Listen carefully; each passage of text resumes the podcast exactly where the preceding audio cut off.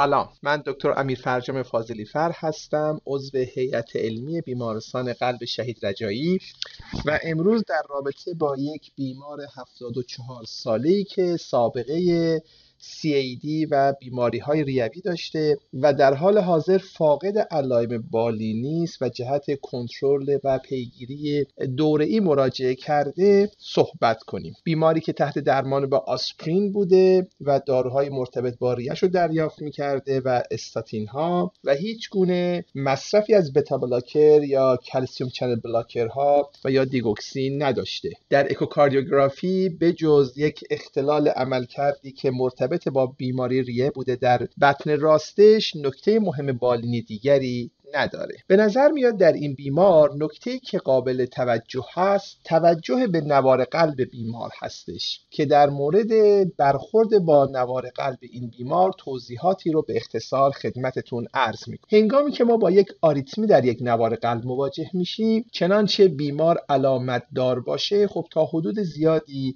مسیر درمانی مشخص هست. درمان دارویی یا چنانچه به دارو پاسخ ندهد مواردی مانند ابلیشن و اقدامات تهاجمی رو براش در نظر می اما اگر بیمار علامت دار نباشه به چه ترتیبی مواجه صورت می‌گیره؟ باید در ذهن داشت که ما در مورد آریتمی های قلبی که آسیمتوماتیک هستند دو تا نکته مهم رو همیشه باید در نظر داشته باشیم. یکی ماهیت خود آریتمی هست. که ممکنه جدای از asymptomatic بودنش یک سری اشکالاتی رو در صورت عدم توجه مناسب ایجاد کنه. مانند یک بیماری که AF asymptomatic داره چنانچه بهش توجه نشه ممکنه ما با عارضه ترومبوآمبولی های اون مواجه بشیم. یا در مورد پی هایی که short couple هستن چنانچه توجه نشه ممکنه بیمار دچار حملات بطنی و آریتمی های بطنی بشه. در مورد دوم بستری هست که این اتفاق درش روی میده.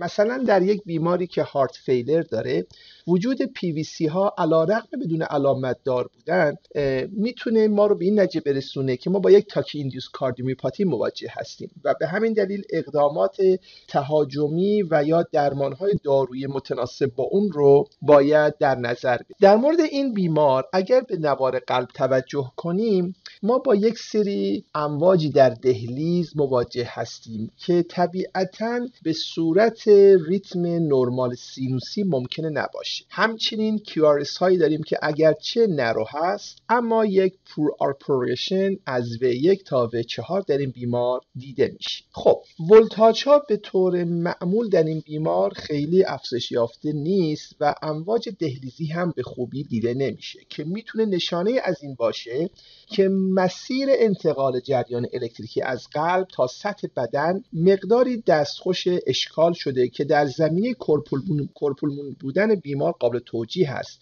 یعنی هوایی که در زمینه COPD بیشتر مانع انتقال جریان الکتریکی از قلب تا سطح بدن میشه ممکنه باعث بشه ما ولتاژ های کمتری رو به ثبت برسونیم. به همین دلیل در این چنین مواردی ممکنه گام اول جهت مشاهده بهتر مورفولوژی امواج P این باشه که ما نوار قلب رو با gain بالاتری تکرار کنیم. gain بالاتر باعث میشه ما مورفولوژی بهتری از امواج P رو ببینیم. نکته بعدی این هستش که ما ملاحظه می‌کنیم وضعیت cor pulmonale به جهت چرخشی که در قلب ممکنه اتفاق بیفته و یا تغییر موقعیت قلب در قفسه صدری به صورت کاذب یک عدم رشد موج R رو ما در lead های precordial ببینیم. بنابراین این نکته رو هم باید در نظر داشت که با توجه به نرمال بودن نتیجه اکوکاردیوگرافی اما وجود سابقه CAD می‌تونه ما رو به این نتیجه برسونه که ممکنه درجاتی از آسیب میوکارد در این بیمار توجه وجود داشته باشه. البته در کنار توجه به این نکته که بیمار cor pulmonale نیز هست. اما در مورد عملکرد وضعیت ریتم دهلیزی چه نتیجه می‌توان گرفت؟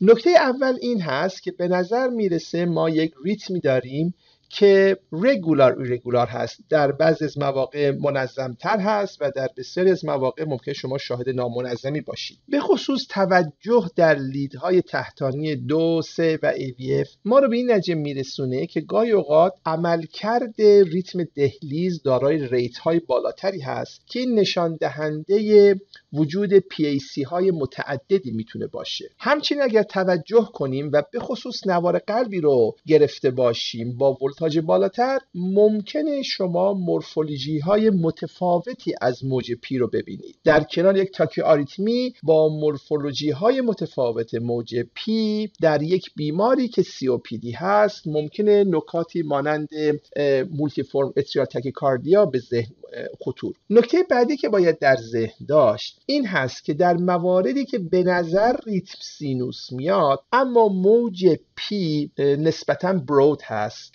و انتهای موج P منفی شده.